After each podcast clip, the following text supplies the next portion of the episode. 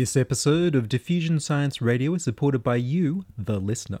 When you visit audibletrial.com slash science to try Audible for free for 30 days, go to www.audibletrial.com slash science to receive your free audiobook today, or make a donation directly on www.diffusionradio.com.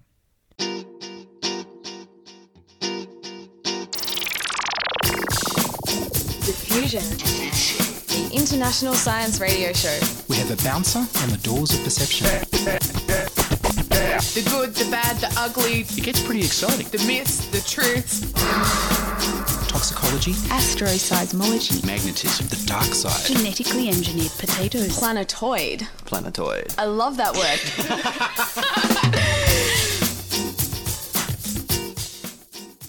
Hello and welcome to Diffusion. Sit back and relax while we inject weird and wonderful science directly into your brain. I'm Ian Woolf. On this edition, space law and honeybee decisions. But first up, here's the news.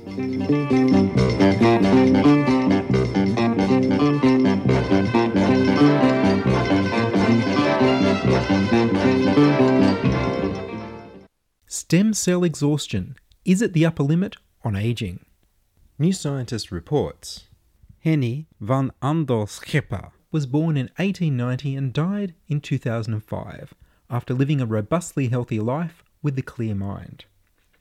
She left her body to science.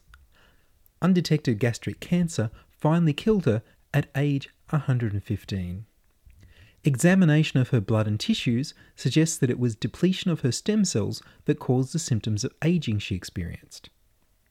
Stem cell reproduction is what allows our body to repair itself.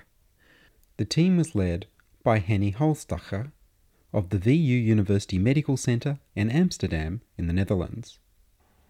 Near the end of her life, about two thirds of the white blood cells remaining in Van Andel Schipper's body originated from just two stem cells, suggesting that all the rest had died.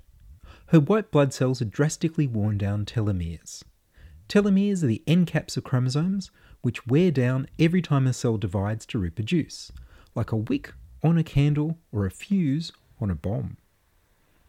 On average, the telomeres on her white blood cells were 17 times shorter than those on her brain cells. Brain cells usually don't replicate much after adulthood. We're born with around 20,000 blood stem cells, and at any one time, around 1,000 are active to replenish our blood. By studying the patterns of harmless mutations in her cells, it became clear that they all had such similar mutations that all of them were generated by the same two stem cells. The absence of cancer causing and disease causing mutations suggests that Van Andel Schipper had a superior system for repairing aborting cells with dangerous mutations.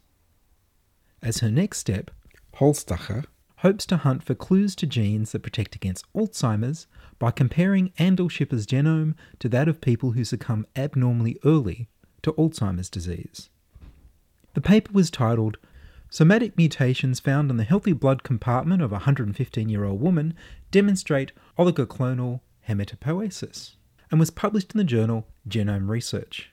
Holstege told New Scientist that the stem cell results raised the possibility of rejuvenating aging bodies with injections of stem cells saved from birth or early life.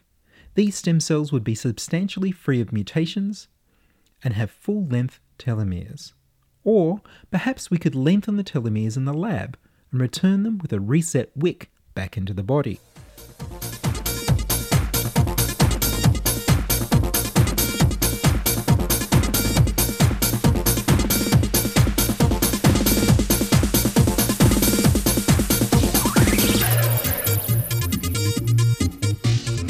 Listening to Diffusion Science Radio. Send emails to science at diffusionradio.com.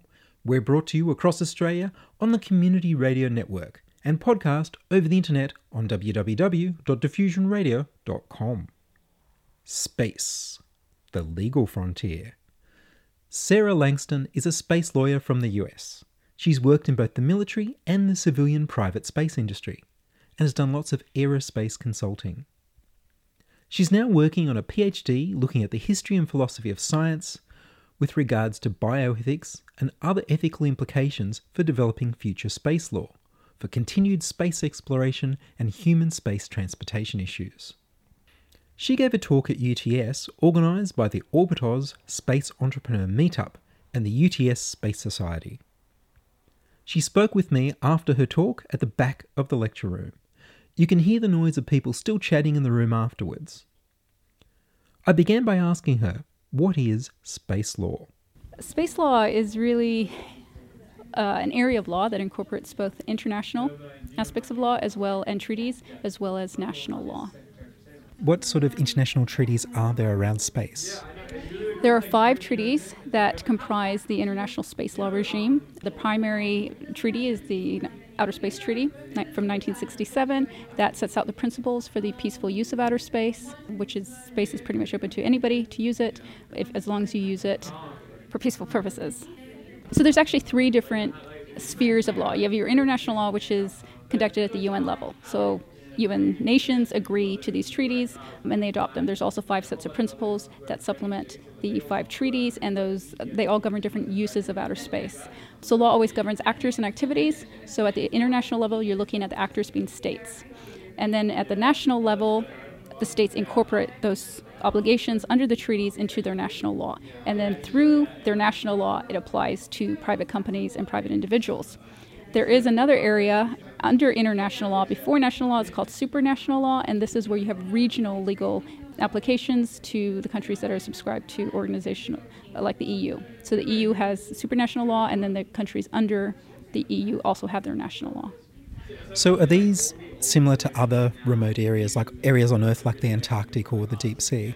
It's similar, but space is unique. Space is different, and there are some concepts and aspects of space that we have to look at and develop differently than Antarctica, but that definitely is a precursor to it. And there are some implications of law of the sea that are applied to outer space, such as the duty to render assistance.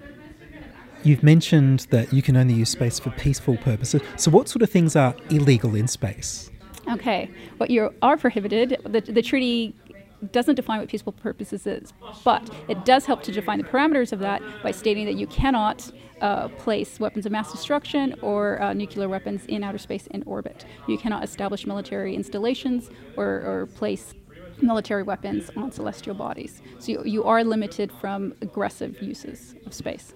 And does that limit enforcement of laws in space? Enforcement of, of laws is actually a different concept under international law, and that is difficult because when you are dealing with treaties, how do you enforce a treaty? Part of it is going to be practical implement, um, implementation, and that you will look to the national licensing scheme and how does the nation, before it licenses um, its, its, its corporations or its own agencies to conduct activities in space, it obviously has to have measures and procedures in place to make sure they don't violate international law because international law does extend to outer space. That's uh, stipulated in the Outer Space Treaty. So there's things like non appropriation, yes. and that means you can't just claim the moon for your country? You cannot own. You don't don't have ownership rights in space. You cannot claim by uh, by being there or by uh, any other means. This treaty is very particular to that. It is a very utopian principle. It is one that's highly contested nowadays because you do have companies that are looking to protect their interests. If they're going to go up and conduct the activities, spend the time, the money, the resources, and, the, and take on the high risk and liability to conduct an activity, let's say on the moon, they want to be able to protect their interests up there. Property rights give you that protection. Without it, uh, it's harder to legally enforce any if there's a damage or if you have a you know a claim or an issue. So yes, right right now you cannot own territory on the moon. You cannot own the moon. You cannot own a piece of the moon. Well, you can take a, a moon rock under the Outer Space Treaty. The Moon Agreement is a different story. There's companies and governments talking about mining the asteroids as well as eventually mining helium 3 on the moon. Is that all illegal under current law? No, under if you, if you don't look at the moon treaty, um, then yes, you are permitted to do that. Now, there could be a question as to if you mine an asteroid to the point where you deplete it or you obliterate it, is that appropriation? Perhaps that is an issue, um, but otherwise, yes, you can use the resources of outer space currently under the current regime for commercial purposes or for scientific purposes. And there's something equivalent of the law of the sea for astronauts to look after each other. Yes. So Article 5 of the Outer Space Treaty does uh, place an ob- it's the only obligation that's actually placed on astronauts um, that uh, requests them to render assistance to other astronauts who are in distress if, if possible. Yes. And that does stem from traditional law of the sea. And you were saying that even debris has ownership and restrictions. You have to get permission to clean up space rubbish. Yes, this is very interesting. So you cannot own space or celestial bodies, but what you do own, what you do have a right to, is the objects that you place in space. So your satellites, um, your space stations, uh, your space vehicles, and anything that goes up into space, if you leave it there, you still own that object. So if you have the Apollo missions that left objects on the moon, well, the U.S. still owns those objects. They do not own the moon, the, the territory of the moon on which those objects are placed, but that they you the concept of uh, abandonment does not exist in space because we do not have the intention to, uh, to relinquish ownership. You just don't have access um, and the capability to retrieve what you do own. So salvage rights do not ex- uh, extend to space right now. No.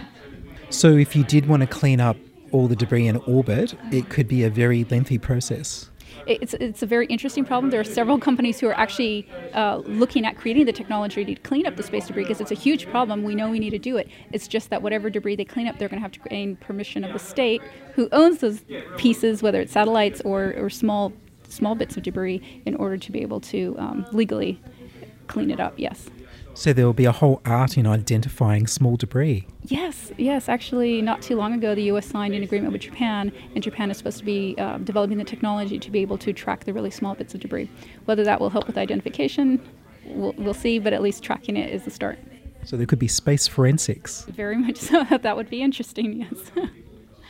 so you're not allowed to have police in space because they would be an armed force?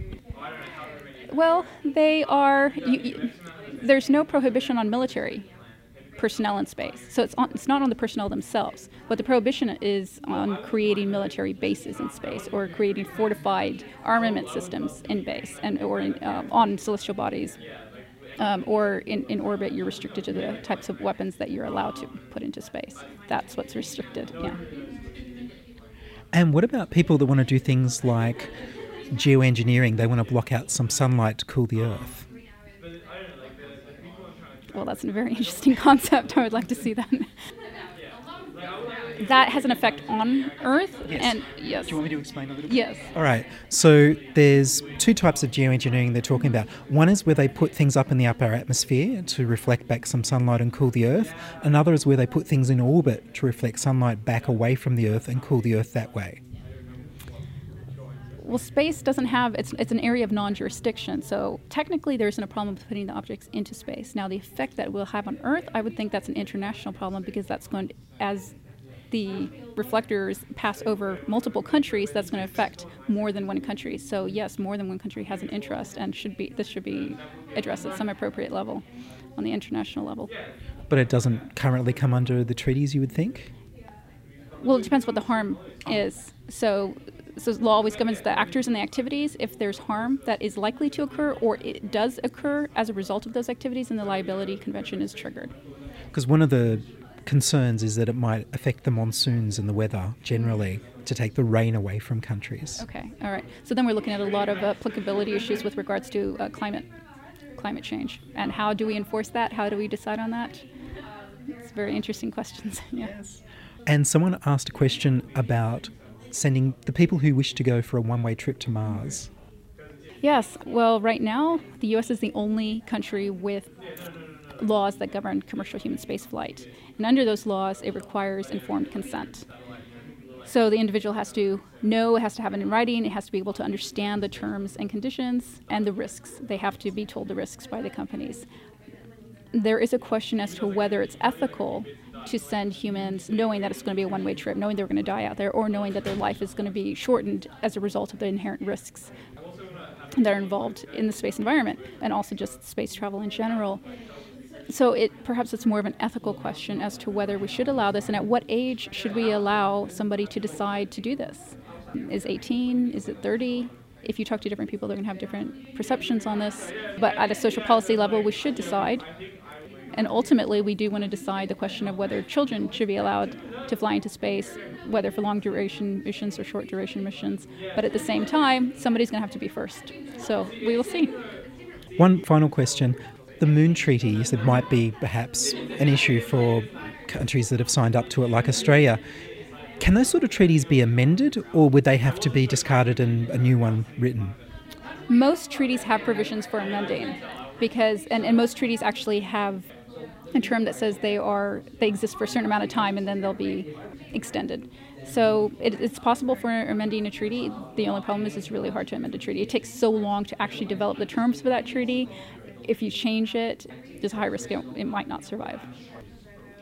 I think space is, is really important. I think it's a, it provides a vision, especially for young people. I think it's a unifying factor. It's something that can bring everybody together in science, technology, just in what it, just the vision for humanity.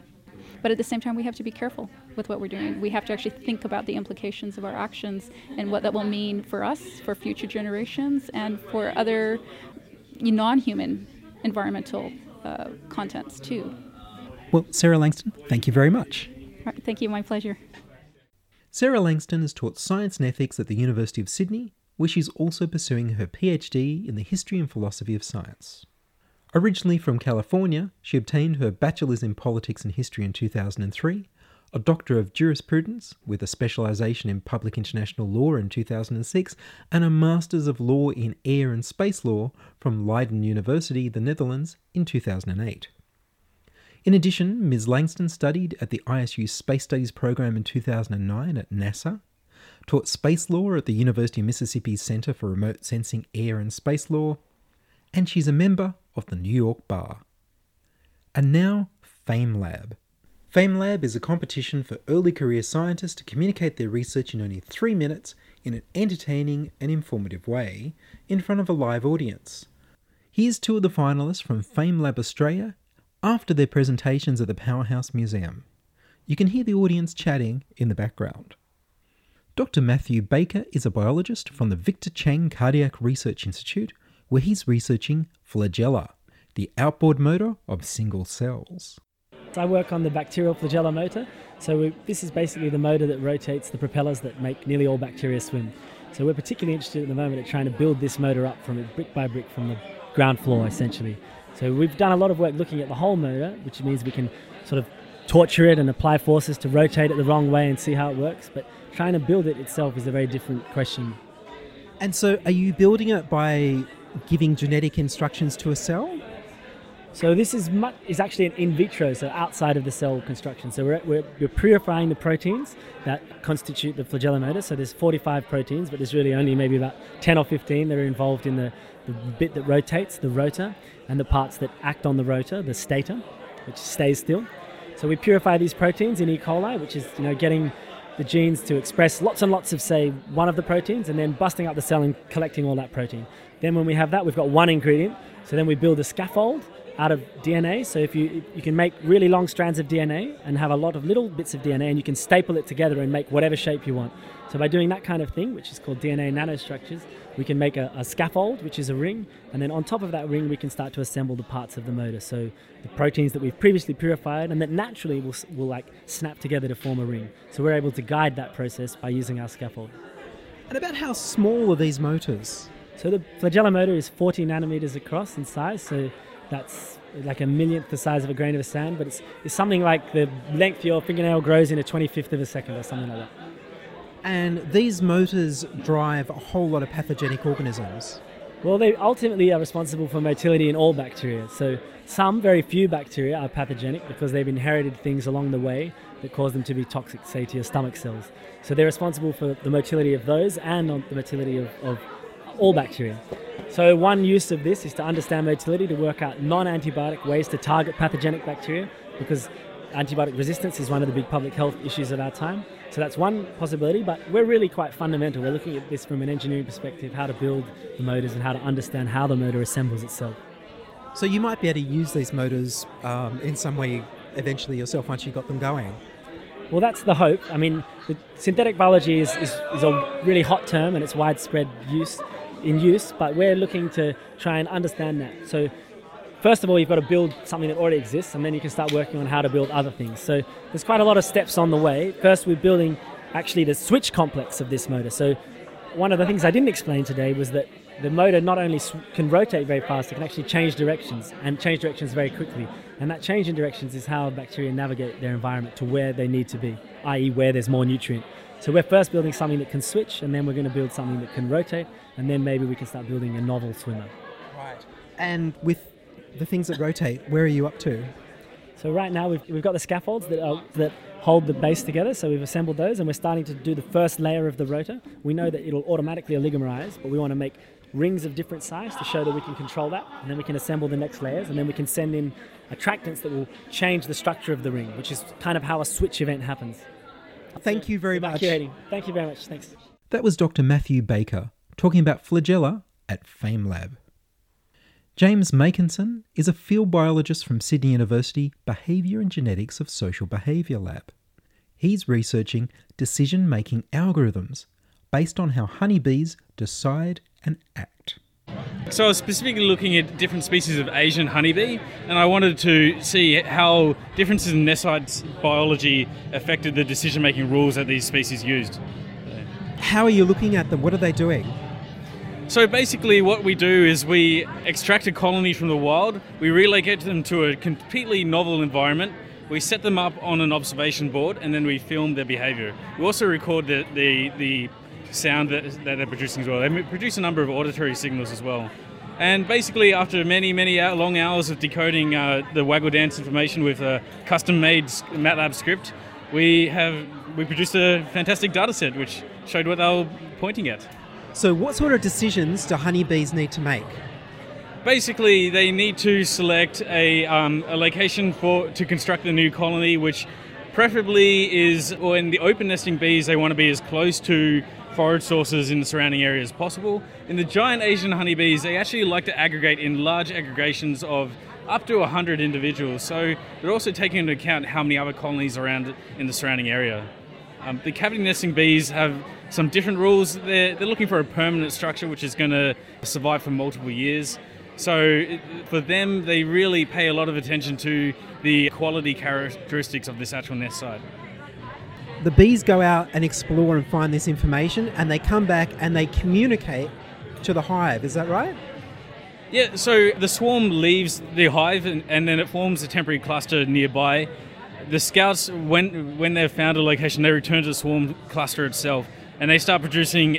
It's a combination of vibratory and mechanical movement, which indicates distance, direction, and quality. Yeah. And then that information is used what by the queen? No, the queen doesn't actually have any active role in any kind of any of the decision-making pro- processes in the, the the hive.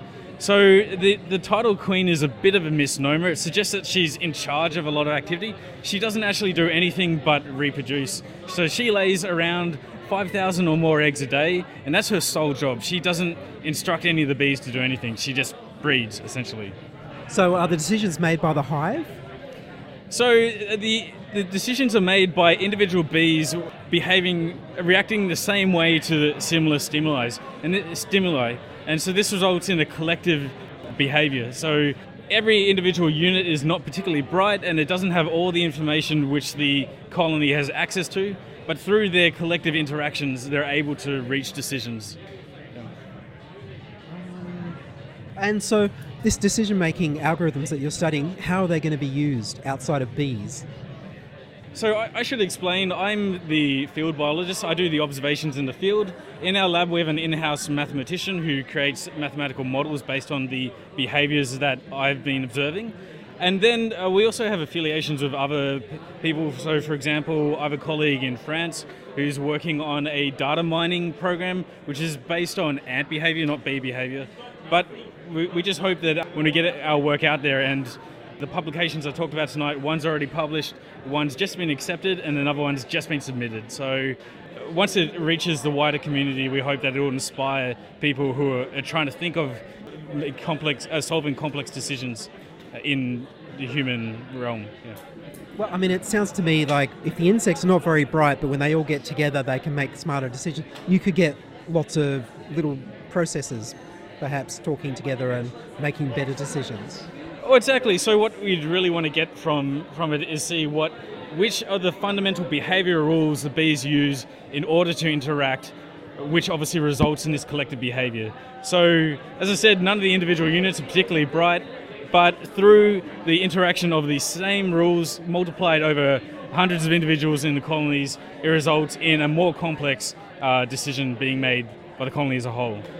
So you actually see similar patterns, for example, say in human crowds. So we, uh, while everyone in the crowd might be making a conscious decision about I want to go home, I got to get to my car now, but we're also reacting to the stimuli around us. So how close other people are to us, how close our goal is, and that, as a group, you can model the predicted direction that the crowd is going to move based on these simple factors. So, in, in a nutshell, we also exhibit many collective behavior phenomena, which you can also study, like the honeybees. Well, Matt, thank you very much. You're welcome. No worries.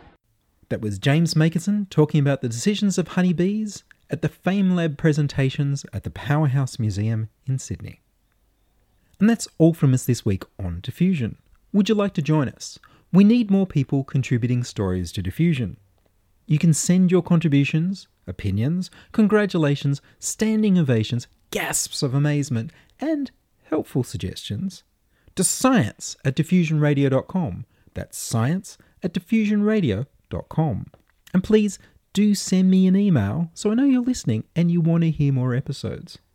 If you're doing something sciencey and cool, tell me the story and send me some photos. Please like the Diffusion Science Radio page on Facebook and rate us on iTunes. Checking production this week was Charles Willock. I produce Diffusion, which is broadcast around Australia on the Community Radio Network and 2HHH in Hornsby, Ku-ring-gai. Diffusion is syndicated on the National Science Foundation's Science 360 internet radio station. Subscribe to the podcast on the Diffusion website, www.diffusionradio.com. That's www.diffusionradio.com, and do check the website for more information about this week's show. You can now hear Diffusion on Stitcher, radio on demand, and on the go. Download the free app from Stitcher.net and please review Diffusion. Ask your local radio station to broadcast Diffusion. You support Diffusion by downloading a free book from Audible. Audible will sponsor Diffusion for everyone who signs up to the free 30-day trial and downloads the free audiobook of their choice from audibletrial.com/science. Or look for the donate button on diffusionradio.com to contribute to the costs of producing the podcast. I am Ian Woolf. Join us inside your audio device of choice for more science wondering next week on Diffusion Science Radio. Looking at the URL, the first thing that sticks out is the colon. And how about a slashing or cutting sound for the slashes? To complete the experience, we might throw in the HTTP and maybe some kind of download sound. www.diffusionradio.com. Lachlan Watmore on guitar.